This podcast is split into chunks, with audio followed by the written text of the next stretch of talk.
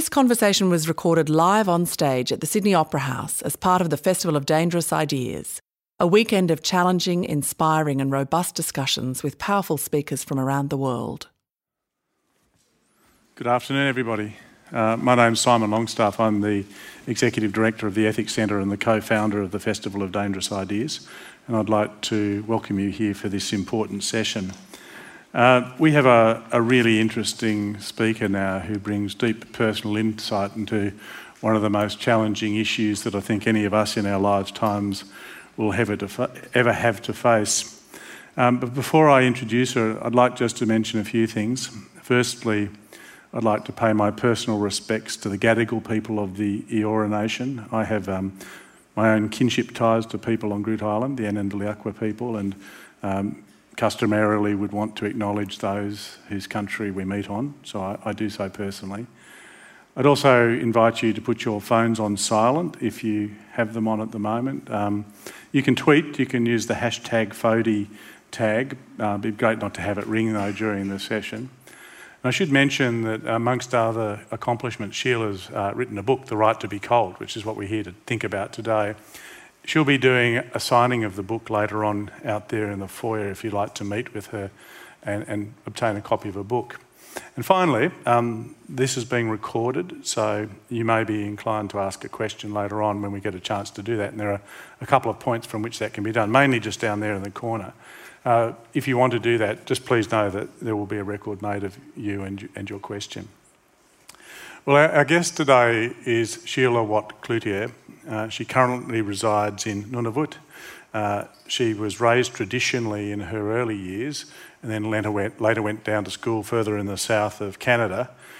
She was an elected political spokesperson for the Inuit for over a decade and she's the past chair of the Inuit Circumpolar Council. And I didn't know about this body, but it's a really fascinating organisation that represents internationally the 155,000 Inuit of Canada, Greenland, Alaska, and Chukotka in the far east of the Federation of Russia. You know, just imagine, you know, one people with common interests across those different geopolitical boundaries. As I mentioned, she's recently published a book called The Right to Be Cold, uh, it's been shortlisted for a number of awards, and here to speak about this concept and the dangerous idea that is represented in her people's vision of the world and the lives they'd like to live, and our collective response to that. Please join with me in giving a very warm welcome to Sheila Watt Cloutier.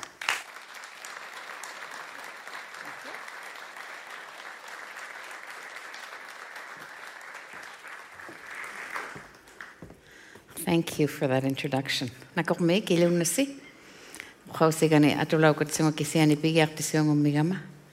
Thank you very much in my language for having me here, and I'd like to acknowledge and respect that I'm also on, speaking on um, Gadigal people of the Eora Nations.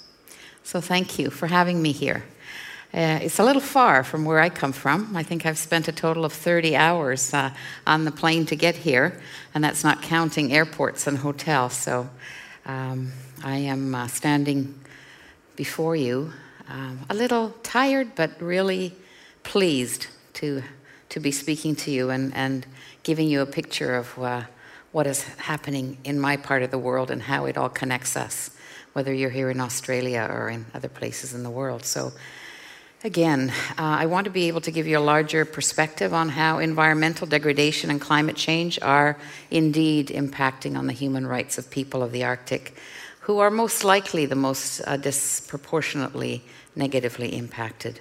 And you will see that I brought the Arctic to you.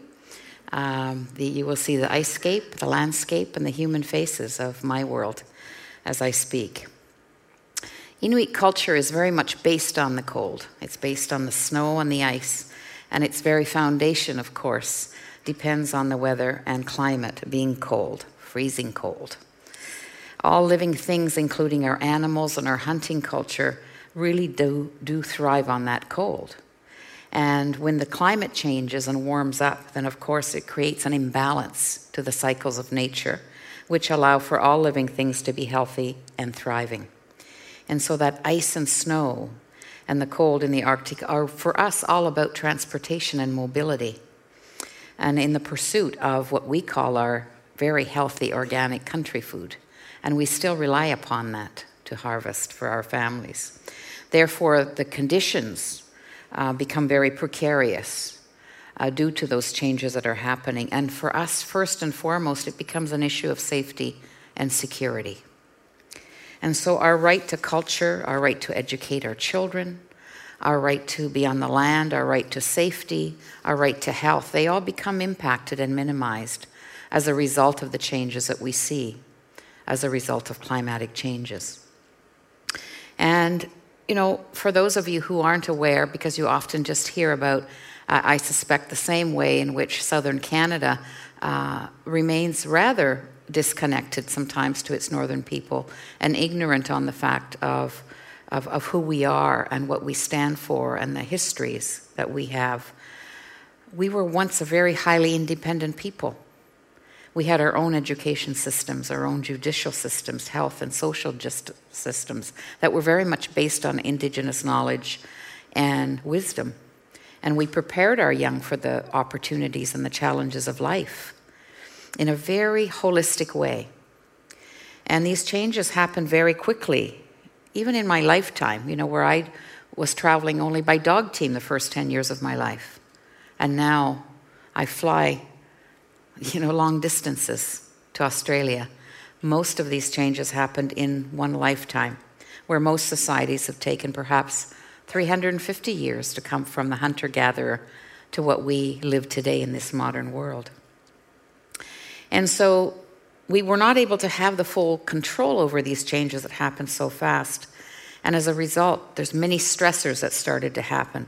And we were starting to face what we call now, and we understand, historical traumas and the dependencies that started to uh, kick in in our communities. And so the dependencies to substances, to institutions and processes, of course, have eroded our sense of self our sense of identity, our sense of self worth, and our ability to think and act for ourselves. We gave up a lot of our power thinking that those coming in had the same wisdom that we did in, in respecting all that is around us and being inclusive. And so, those kinds of historical traumas that we've now come to understand have translated into the monumental health and social challenges that are being faced by northern indigenous peoples. And I suspect the indigenous peoples of this country can relate very much to what I'm, I am saying. And so, all too often, these kinds of challenges that we're faced with are interpreted as our inability to adapt to the modern world. When in reality, we're probably the most adaptable people in the world, in reality, because we've had to. We live in that environment, connected to that environment that we've had to adapt to situations on a minute by minute, day by day, week by week, month by month. So, the issues such as climate change, food insecurity, the suicide rates, we have, we're known to have the highest suicide rates in North America, are all major concerns. But it was not always that way. And I remember a time when it was not that way. So even Canadian history, which is not well known by our, my fellow Canadians, much less others around the world, have not served us on, on uh, very well on many fronts.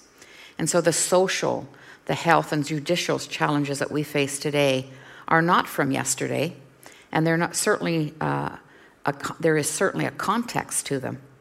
The historical traumas, for example, that I speak about are forced relocations, where we had small communities that were forced up into the very high Arctic in the name of sovereignty, Canadian sovereignty. Children were, were sent away to be educated by others at a very young age. I was 10 when I was sent away for, for my education and was away for eight years. So I was one of those children.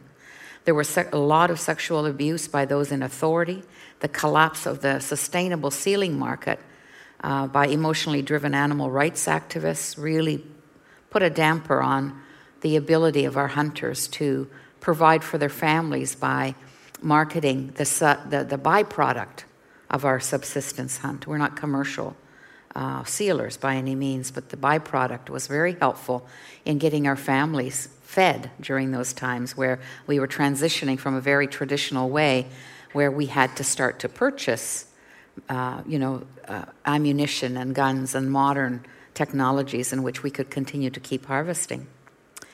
And residential schools, as I said, you know, many of us sent away. The dog slaughters that many, very few people know about, that government and, and those in authority killed off many, many of our dogs, which we rely on for transportation. It's all in the book if you're interested in reading it more in detail. And so all of these, of course, have um, factored into the problems that we face today in our communities.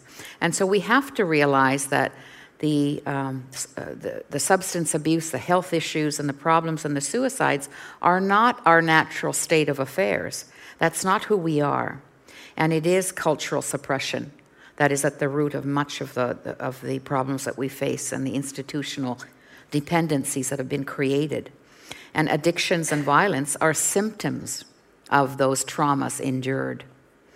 So, as, again, as I say, I think there's a lot of recognition and connection that happens with other indigenous peoples of the world because those histories are very common.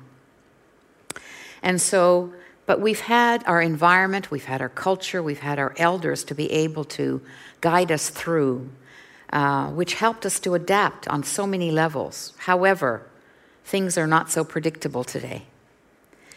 Um, I see the strong connection between health and social well being of our communities and our environment. Um, and maintaining our Arctic environment is more than just an environmental concern. It is very much uh, our right and our ability to exist as Indigenous people. But precisely that right is now being challenged and minimized by the new unpredictability of our climate. I was once asked why I spend so much time on, on working on environmental issues when there's so many social and health problems. And my immediate response, of course, was there's no disconnect between any of that. Because if hunting continues to decline due to the climatic changes that are happening, it means that there will be even a further increase in our already very heavily, uh, as we are very heavily reliant on expensive food. It's two or three times the price of the cost when we live up in the Arctic because everything is flown in. And so already many people are hungry. There's food insecurity in the Arctic, there's poverty in the Arctic. And the switch away from the powerful food that sustains us and keeps us uh, warm, in fact, uh, in minus 50. You know, it's, it's the, the marine mammals and, and the fat omega 3 and the seal meat and so on that keeps us warm. As one friend once said, it ain't Lipton cup of soup that's going to keep you warm in minus 50.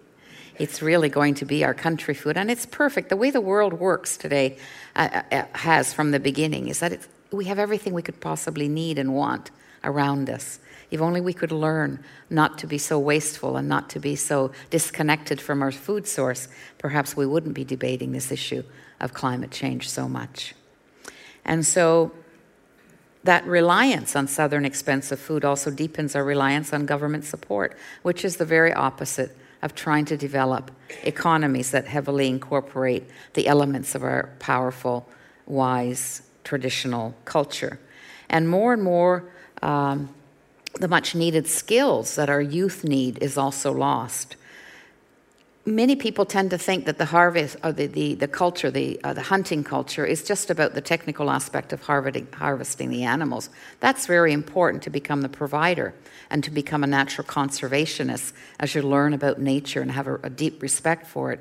But it's also the character building that happens out there.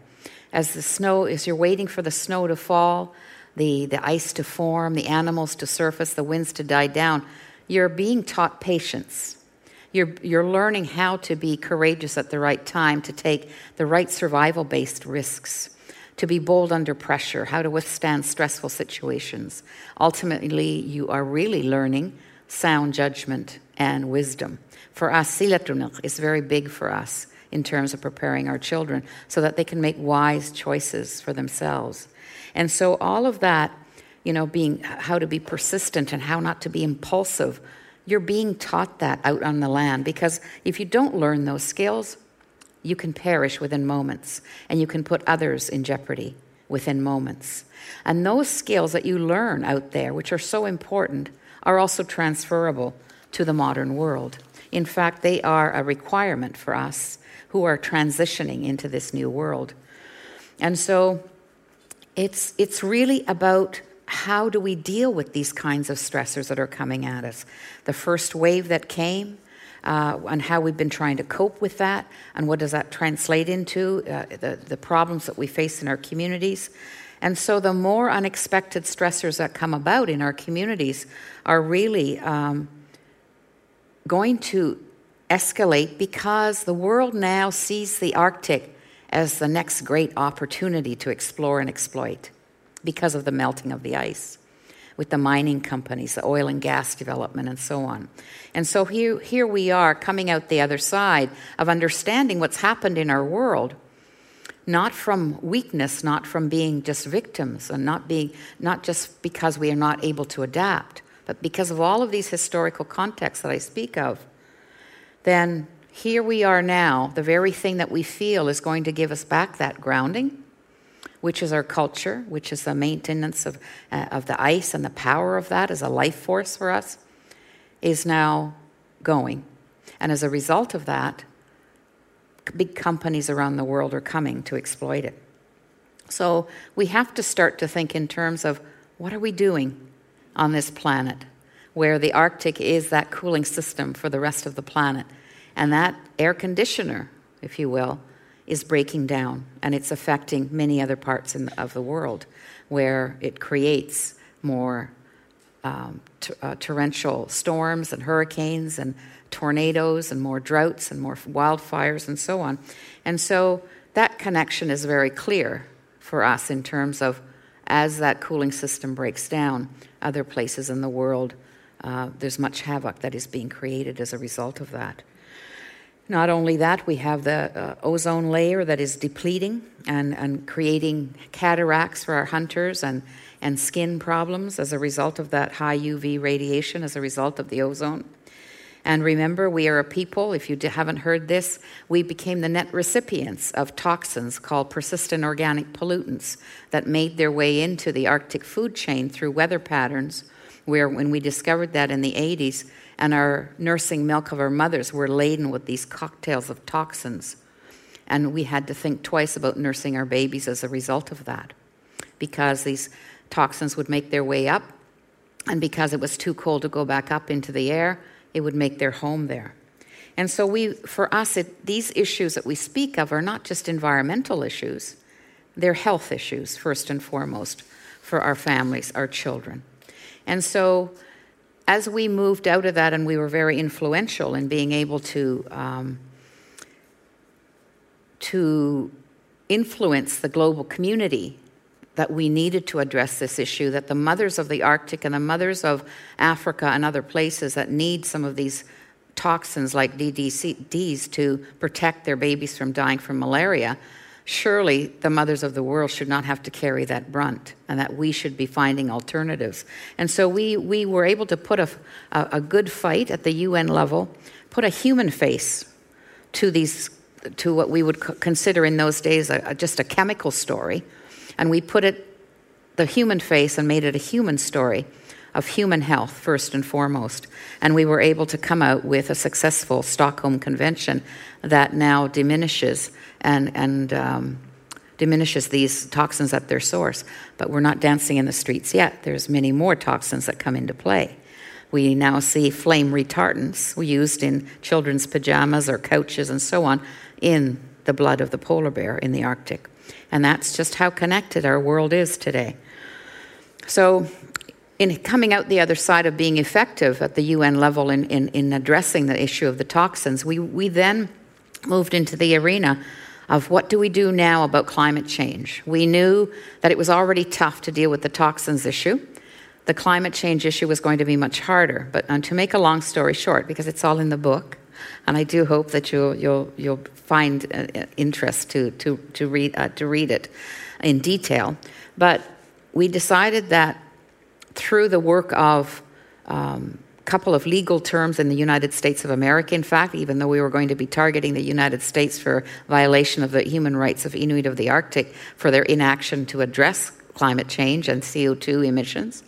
We still rallied a team, most of them were American, ironically, um, to be able to launch the first human rights petition, not just names, but a legal petition, a legal document uh, that we prepared and launched to the Inter American Commission on Human Rights. And I, along with 62 Inuit signatories from Canada and Alaska, launched this pioneering work on connecting climate change to human rights. And although in the end the Commission chose not to go forward with our particular petition, because I think we were ahead of our time in those days, where most people thought, violation of human rights? How so? You know, most people are, are aware and understand that individual rights are violated and can be violated, but collective rights was very new ground we were breaking.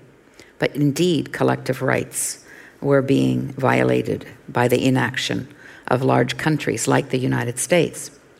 And although in the end, uh, as I say, they didn't go forward, I think we changed the discourse again by putting not just the human face, not just a being a human dimension issue, but a human rights issue. And you know, it wasn't long after that we started to hear, uh, you know, movement within the UN to make solid statements about that. That the connection between climate change and human rights. Amnesty International followed suit. Others did as well. And so, in that sense, I think it really helped in that way. And so, um, we know that in that rumble tumble of um, national and international politics the language of economics and technology always calls for further delay on doing the right thing. You know, when we go off to these um, United Nations Framework Convention on Climate Change conventions where the negotiations are ongoing, there's anywhere from 10 to 20,000 people, bureaucrats from all the countries, of 200 countries that are there. You never get that sense that there's anything human that's being negotiated here, much less human rights our, families or children. You know, it's, it's bureaucrats that are, you know, trying to dot the T's and, and, and put in the right language, but you never get the sense of the heartbeat of these issues. And so we have been, we had been trying, and we continue, I think, as, a, as organizations of ICC that I was once a part of for 11 years, continue to go to these sessions to try to f- make sure that the issues of economics and politics, which are always so siloed, um, and should not be. They're not separate, they're not siloed issues.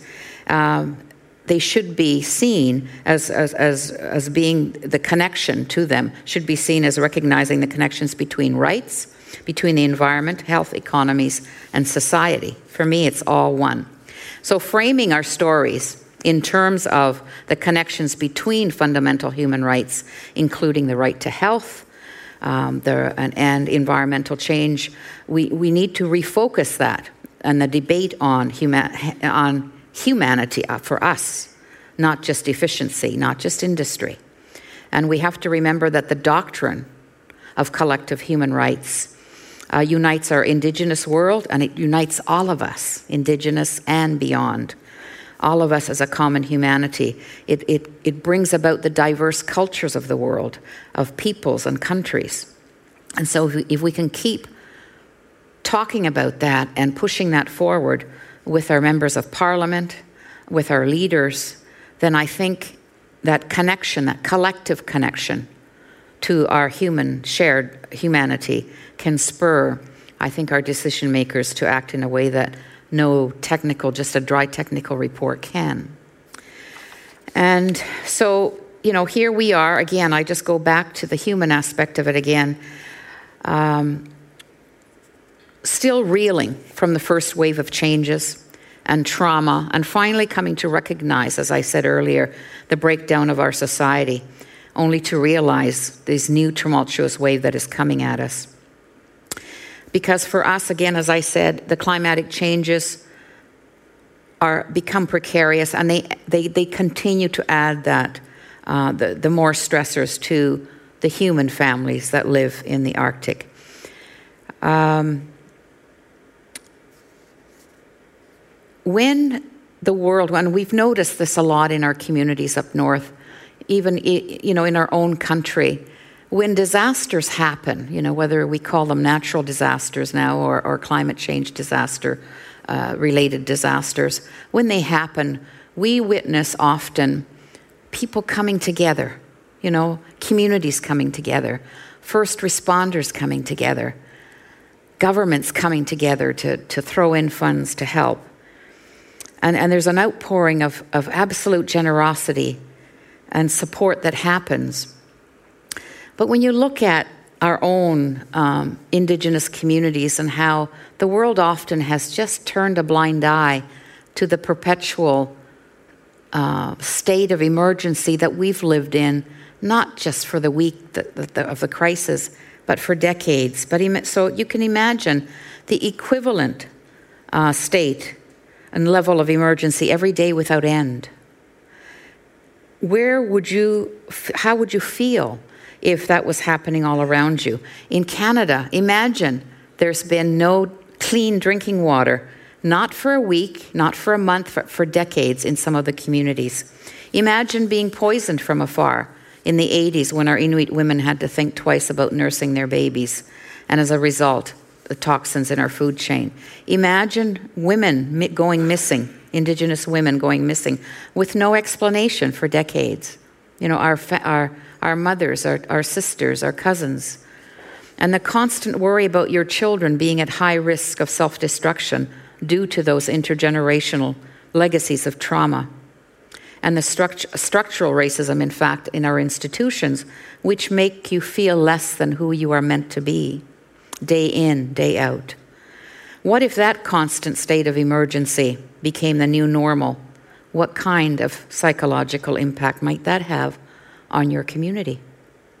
And so that history of all of that violence on our communities mirrors now the violence we are now inflicting upon our planet. For me, they are one of the same. I understand the economy is volatile right now, and we're talking about that in Canada a lot. And, um, and, and growing the economy in the same unsustainable way definitely causes irreparable damage to the atmosphere.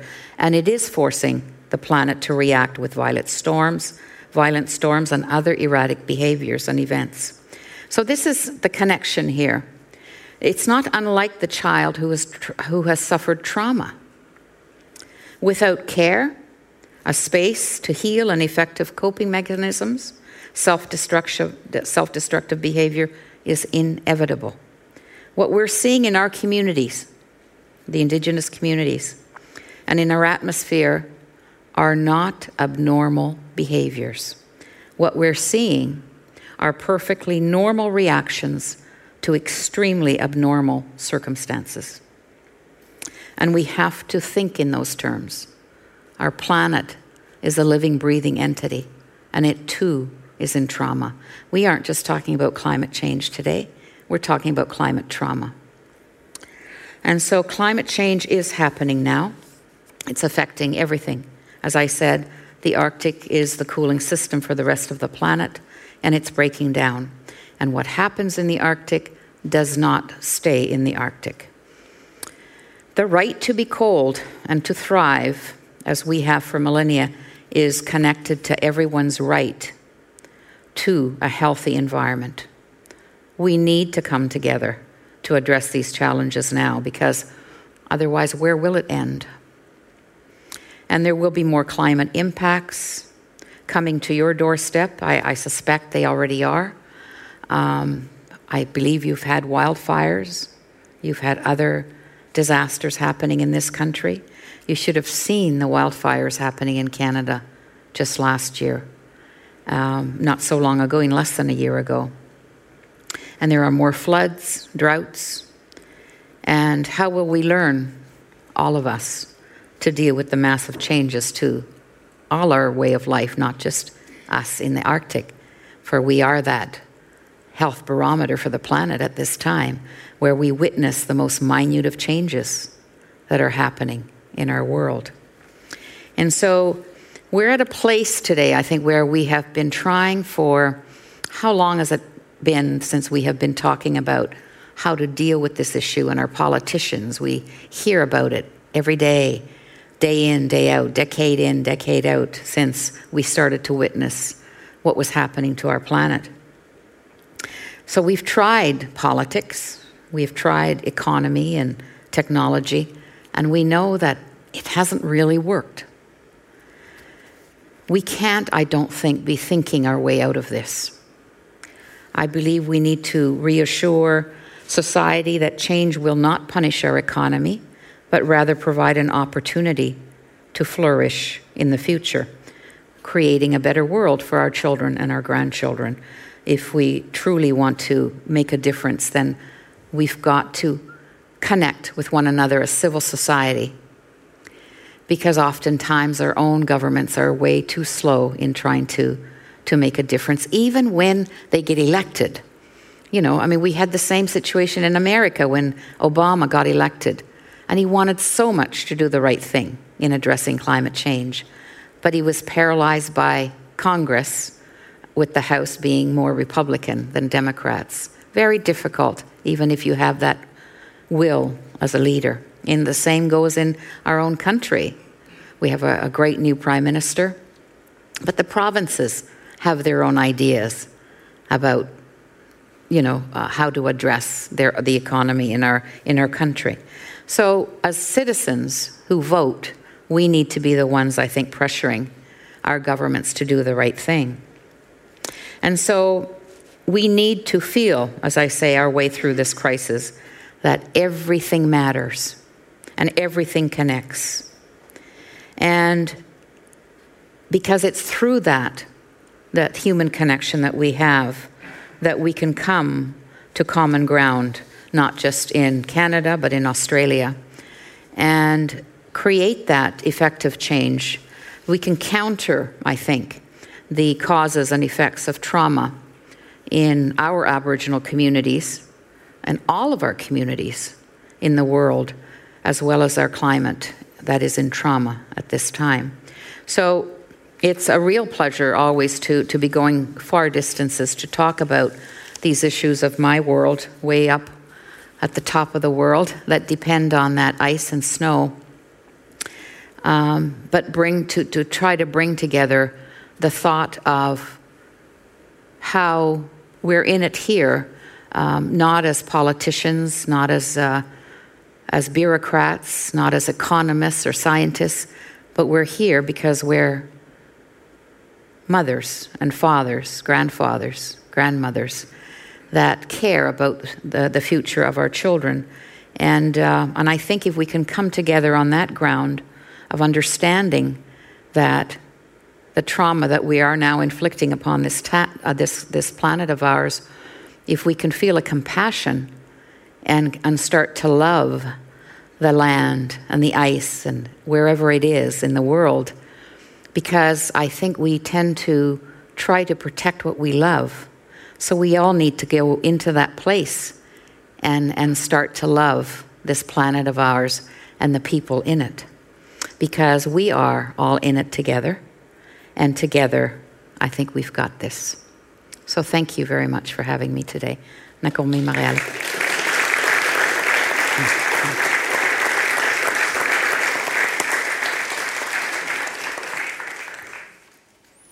Come over and join me here, Sheila. Thank Sure. you. Thank, Thank you. you. Thank Have you. Um, I might just kick off.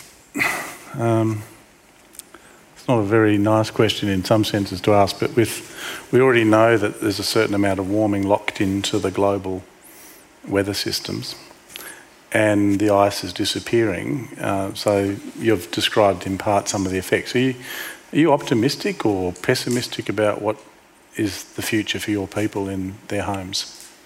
I, I don't think, is this on? Yeah. Okay. I don't think I would have flown 30 hours if I wasn't optimistic uh, to reach out to the audiences down here in New Zealand and Australia and to, to promote the book in the way that I am because it's really about that connection that I have hope in. Um, I, I- not to say that I've lost all hope with our politicians and economists and so on, but again, they tend to silo these issues as though they were very separate from one another. And coming from the Indigenous background of being an Inuk and seeing all things that interconnect, and that's how I was raised, I, I see the potential of reaching out. And yes, there is a lot of CO2 out there, but you know, your own uh, great scientist, Tim Flannery, Flannery, yep. whom I, I met for the first time in uh, New Zealand, where we were on a panel together. You know, he's very hopeful as well. And, you know, I, I, I was very encouraged the other day when he said, what we lack, and that's his words, is imagination. So we have to start to imagine that, mm. that we can do this and not be so pessimistic and say, oh, it's already out there. There's no way we can do that. Uh, you know, oftentimes as human beings, we have done bad things to our own bodies and our own, you know, uh, health. And oftentimes we're able to turn that around by doing the right things. The planet, to me, is a living, breathing entity. And I think if the world came together in mass, en masse, to do the right thing, we would start to see the shift. I know that we have large countries like China, Brazil, India, who are wanting to uh, develop just like our countries have developed. And, and they are, of course, spewing out a lot of CO2s.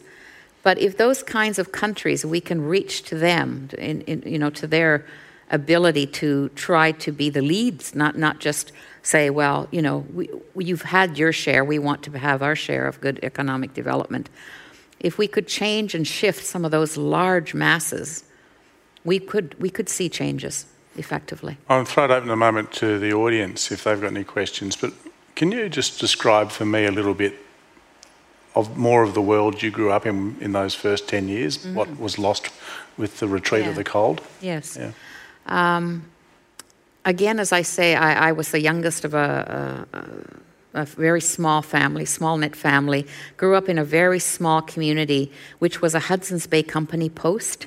Uh, the Hudson's Bay Company, trading companies from Scotland that would come into the Arctic with the fur trade, of course, to open up the fur trade there, where we almost overnight were made to become trappers when we were not trappers. We were hunters for food to provide for our children, but all of a sudden we were feeding the global market for fur. And, um, and so I was born into a family of two single women, my grandmother and my mother, who had already largely overcome some of the really harsh obstacles that they had to face um, at, a time. And then when I came in, my grandmother started, and she was around the, lived around the Hudson's Bay Company post because there was no father to, to be providing for her. My father was a, a, Scotsman who didn't stay, William Watt. And so she was left with three children. And so she ended up uh, working domestic help at the fort, at, at, the, the Hudson's Bay Company store. My mother was 10 when she started to help her mother, uh, mainly for food. And, um, and then when my brothers got old enough, then they all they became the providers. They became the hunters, and, and off they would go, trained by my uncle. Uh, that's the humble beginnings I came uh, into, a very small town where most Inuit were still living in what we call outpost camps mm. out in the land. Mm. And then they would come in to trade and barter. Uh, but because there was no, no fathers in my, our, my household, my grandmother remained right close to the post where she was working for a living. And, um, and we would travel by dog team to hunt and fish and we would travel in, in the summertime by canoe also to hunt marine mammals and fish. Mm. And that's the humble beginnings I came from. I didn't start to learn any English until I was six years old when I started school. Mm. Yeah. Look, is anybody like to? I've got a thousand questions, but I'm not going to hog taking them. If anybody got any questions they'd like to pose by just coming down to either the microphone here at microphone two or microphone one. If you'd like to, you can make your way there. Otherwise, I will um, continue with what I've got. So just, just go there and I'll, I'll look up from time to time to, to see if you have one. One of the really profound things that you raised, I think, was around the way in which economics and politics have failed um, both to answer the problems but have also dominated mm-hmm. all of the discourse in a way that mm-hmm. issues around rights hasn't been allowed. And you'll see the same thing here in this country. If you were mm-hmm. here for longer, you would see people discussing issues where ultimately they get a report from Access Economics to say, well, this is the basis on which right. we can do it because we could cost too much or save this. Right. Um, are you having success in introducing this new language into popular discourse or policy circles? Well, uh, not not really. Um, because it's, I think with civil society, yes, people start to make these connections, but that movement hasn't really Civil been strong society, yet. It also gets seduced by it. I mean, you'll see plenty of people Yeah. in civil society who'll say, well, we'll make all the arguments right, rights, but lose now we're going to get the economics report to show right. why we should do it. Exactly. Well, I mean that that was the issue. That that that was the reason why we decided in in um, uh, the late '90s uh, to start the actually the early 2000s to start the process of making climate change a human rights issue. We had been rather successful with getting, and we were successful actually, because the Stockholm Convention was signed. Uh, today, our country food is safer than it was in those years because of those toxins that are being banned at their source. So I know that I trust in the world being able to come together to do the right thing because I've seen it, I've witnessed it, I've been part of it. But with climate change, it's much harder, you know, because there's so much more vest, vested interest in, in, in business and money and so on. But that's why we decided that we needed to do something that was much uh, stronger in terms of getting global attention in launching that petition to target the United States, who was always the odd man out in the dialogue on lowering greenhouse gas emissions. In those days, we were dealing with the Bush administration. Tough administration in those days to deal with. And they were constantly saying if one American loses a job, we will not be changing any of our economic or environmental policies. And so that's that's the kind of government we were up against and we decided let's and, and with as I say most of my team was American, you know, because civil society in America were ahead of their own government in those days and ultimately, you know, he eventually got voted out. But I think that was part of the movement as well. Was we just can't have that kind of thinking anymore forever if we think that we can still have a planet intact for our, gen- our children and grandchildren to come. Yeah. Microphone two. So it'll, it'll probably come on automatically. Just on the point about the uh, petition to the Inter American Commission, you said that it was a kind of pioneering um, petition that was made and that the Commission didn't proceed with it. Mm-hmm. Um, but since that time, there's been a lot of other litigation around the world True. about climate change. True. I'm interested to know do you think there's scope to go back to the Commission? Or where else do you see the next kind of legal battleground for these kind of issues? Well, as I as I write about, and I, I don't know if I mentioned it today, um, there were uh, what we call, I guess, outcrops of our petition, where it allowed for other people to start to assert their rights and defend their way of life. And even though the Inter American Commission on Human Rights chose not to proceed with the Inuit petition, because in those days there was a big hold, I think, even from the State Department of that, that administration I spoke of. Because when we heard that our petition was not going to be looked at uh, seriously, it came from someone from the State Department who otherwise would not have had any business telling one of my lawyers that they weren't going to go ahead with it. So there was some kind of a hold, political hold. In having said that, as I said, I think uh, other people were, you know, in Alaska, I think there was a, a, a group of people who, uh, who stood to try to uh, launch a lawsuit against some big companies. It got thrown out, but at least they stood up and attempted to do that because oftentimes when you're doing this work, it's not just the ultimate goal that you need to be reaching for, it's the power is in the attempt. And that to me has really helped me in the life's work that I've been doing, is knowing that the journey is that destination, uh, that the power is in the attempt of, of trying to, to, to make a difference. And through that attempt, you, you get a lot more people understanding the issue and supporting you. Um, there was a time, I think almost a year after we had launched our petition, the same um, earthjustice.org from San Francisco, who helped us as, as part of our legal team, went to the same commission to um, fight for uh, people from southern parts of the world for their access to water, for the right to water. Well, the commission was much more open to them than they had been with us because I think time had passed. They understood better what we were trying to do, but also because the right to water was eas- more easily understandable than the right to ice. you know? People say, well, right to cold or ice, or what is that? Um, you know, so it was more relatable. And so they, they made more headway than we did. But there were others. The Maldives case, you know, where mm. they were able to make a difference and impact was based on the work that we pioneered. So, in that sense, it wasn't a loss. I didn't feel like it was. I was disappointed, of course. It's ultimately about the you preconditions know? to maintain a certain way of life, isn't it? It is. Its eyes. It is. Um, but his, I don't know if his question was fully answered, but, um, you know, again, I think we were, as I say, ahead of our time, but I think there's ways in which you can still go into, you know, such as the Inter American Commission on Human Rights to continue to push and forge whatever the causes are.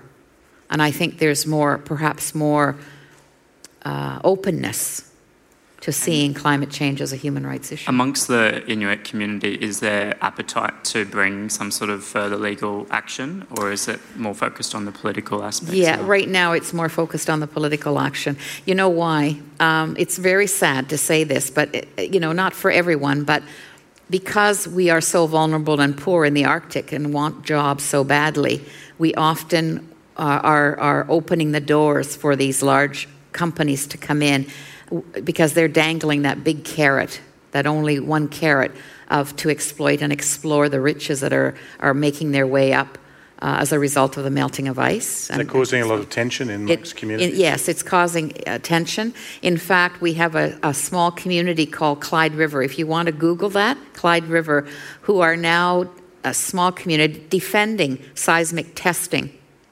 Seismic testing that, that they're doing, that these big companies are doing for oil and gas searching for oil and gas under that, in, in the Arctic sink. And this small community of Clyde River has really made its name. And once you Google it, you're going to see everything come up where they've in fact been fighting so hard that they are the Supreme Court of Canada is now open to hearing their case in the next couple of months. Is this fighting against or against yep. seismic testing that will um, destroy the marine mammals? You know the whales will lose their hearing. There, there, there's all kinds of things that are going to happen, uh, very negative things that will happen to that marine mammal sanctuary who can, area. Who can speak for country in your in your arrangements? Do, do, does each group have a right to speak for its own country exclusively and without regard to others, or do you have larger? You mean the Inuit Circumpolar yeah, Council? Yeah, yeah. Yes, we do. I mean, we have we have national presidents in each country as well. We have uh, in in Canada we have what we call the Inuit Tapiriit Kanatami, meaning the national body that represents Inuit at the national level, and then we have the ICC. Binds, and does that group culturally bind all others as well? Yes. Right. Yes, absolutely. Now, one of the things that normally happens is that there's often an alliance between different people who are progressive, if you like, in their views on things like climate. You mentioned um, it was wasn't a big point you made though about the emotional active response of animal rights activists and mm-hmm. the impact that that had upon right. traditional lifestyle. Right. Is that an ongoing issue? It is. It is. It's an ongoing issue. It's an ongoing issue. It was really bad in the 60s when our hunters went from making $18,000 a, a year, which was a lot in the 1960s, where we were coming, you know, we were a transitioning culture that the byproduct of the, our hunt, what we had left over, we were able to sell and provide That's for our families. The byproduct being the fur. Of the fur, yeah. yes uh, of, of the food that we were eating. And if we didn't need it for clothing, we were able to sell the surplus of our by, the byproduct of our, of our hunt.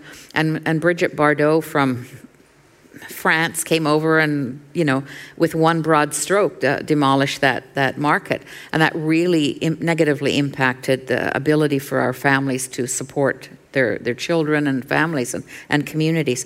And, and it is misguided in the sense because we should be concerned about all species. We should be concerned about all ice dependent living beings in the Arctic and everywhere, um, and not be focused only on what they consider to be an emotional tie to furry, cute animals.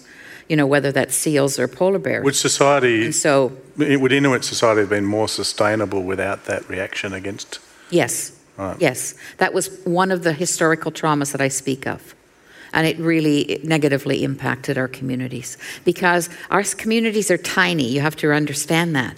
And so, if, if five or 10 families were sustaining themselves per community, that's huge. So, the ratio of success and the ratio of, of, of uh, failure or, or, or depletion are not the same as a big city or you know a big place. So if, if five or ten families were making it, that's huge for us. Mm. By that, you know. Sorry. Yeah. T- number two. Hi, thanks so much for your powerful speech. Um, I have two questions for you relating to climate adaptation. And the first one is you touched on it a little earlier when you said that traditional ways of life are being kind of dismantled by climate change and you have to let companies in. Could you share a little bit more about how now that climate change is happening, um, your communities are using indigenous or modern knowledge to adapt to what's happening. Mm-hmm. And my second question is about money. And, you know, in the international climate negotiations, there's some $100 million that has been set aside to help affected communities adapt and adapt to and mitigate climate change. For developing so, countries. Yeah. Oh, so does we that are mean, a developed country. So the Inuit so we can't communities tap into get any of it. it. Oh. That, okay, so, so maybe so, just. So it's a short answer to that second question. Yeah, that's horrible, but maybe just the first it's, one. Yeah. Yeah. I mean, uh, that has been the issue. I'll, I'll start with your second because that's where we are. But that has always been the case for us. We'd say, you know, we our or, national organizations, our international organizations like ICC, are constantly trying to find funds to be proactive and to be able to attend these meetings, which are always far away in, in another part of the world and, and, and bring those voices there when we don't have enough resources and funding to do that kind of active work. And so we often have to be, uh, you know, trying to deal, uh, get, get funding from foundations and, and, and beg the governments to, to be more inclusive and so on so that we could partake in this. But yes, you're right. I mean, those, there's, those are great funds that, that, that help people, but most of the time, maybe not all, but most of the time, they're for developing countries. And so, because we come from developed countries, we fall through the cracks for that kind of funding. And that's unfortunate. But yet, the North has, lives in third world conditions often because the cost of living is so high. If you look at a report not long ago, Inuit are the hungriest in our country. Hmm. You know, it's, it's you know, the housing situation is a crisis situation where you have what, what 15 is, to 20 people living in one small How come the Canadian government, no? are they not aware of this? or? They are, uh, but we are just coming out, uh, you know, having had a conservative government for a decade yeah. or so. Uh, that was denying the science, that was, you know, that, that was not focused on the people, but was focused on trying to develop the Arctic to become the super energy feeder for the world. That's the kind of government we were up with uh, for a long time. We're just starting now to work with this new government, and we hope that the hope is that he will be able to do a lot more to help the communities. Your first question is about technology and the integration of the ancient and the modern. Is that right? Yeah, and yeah. how that's being used to adapt to climate yes. change. It is the indigenous wisdom that is our saving grace, because most people don't appreciate or know the ingenuity of Inuit culture. You have to remember we are the engineers of the kayak, the kayak that you say. It's kayak, which is replicated worldwide. It's a brilliant piece of work. We are the architects of a snow house, warm enough mm. for your babies to sleep in and for babies to be born in. This is brilliance at its best, ingenuity at its best. We are not powerless victims, nor do we wish to be. We have lots to. to we, ha- we have that. We have the foundation, we have the brilliance, we have the, the adaptable eh, you know, ability, all of those things. However, the speed in which things are happening, our elders now teach, continue to teach the younger generation to say, this is how you read the conditions of the ice. This is how you read the conditions of the water, the, the, the clouds, the winds, all of these things. They put a disclaimer now and say, however, things are so different now because of climate change. So what I tell you is not 100% anymore. So it, it weakens and it min- minimizes the power of the, of the powerful culture that I come from. And so it, it becomes more difficult. So with technology, it becomes more expensive for us because now, if there's a certain routing that the hunters have been able to take to get to from A to B to either get the marine mammals or the caribou or the fish, oftentimes because of the precariousness of the ice or the lack of snow in certain areas now. Um, you have to take longer routes. Taking longer routes and more it becomes more precarious. It costs you more because you've got to bring more fuel with you, more ammunition, more food, supplies, all that. And so we're adapting in that way. But if, if things start to escalate and speed up, that's, that's the issue the speed in which things are happening because we're not victims, and already many of our hunters are indeed adapting. I think that because of that ingenuity they have. Yeah, that story of ingenuity is a fantastic place where we might start to wrap up. I'll tell you one story from this country. I met uh, about a month ago a guy called Muki who walked out of the western deserts and had first contact with European society only in 1965. And he comes from uh, an indigenous society which, when other people were inventing the wheel, they were inventing the wing, which is the, the boomerang. Ah. Um, and now he and his people are using helicopters, using the technology that they'd invented, um, to map all of the ancient water holes which they knew through traditional knowledge. So this, yes. it's extraordinary to yes. see how these things can be blended together yes, in a way which absolutely. is, as you say, so empowering. Mm-hmm. Uh, look, I, I, was fascinated to meet you. The, I mean, Australia has variable climate, but mm-hmm. nothing mm. like the intensity of cold that right. characterises Inuit uh, lands. And the idea that that could be lost in a whole way of it, that to me is one of the most tragic yeah. and dangerous ideas yeah. I can think of. That, yeah. that, that could just go because who knows when it could ever come back. And also the way that you've written and talked about trying to find a common interest that mm-hmm. embraces all cultures. I think it's a very powerful way that perhaps mm. we have to look to to transcend just the calculation of the dotting of the I and the crossing of the T or, or, or lawyers, whatever we can do. So I'd like to thank you for that 30 hour flight all the way to Australia. The stress and strain that that brings, but also for uh, sharing with us today your thoughts about this important issue. And would you please join with me in thanking Sheila? Thank you.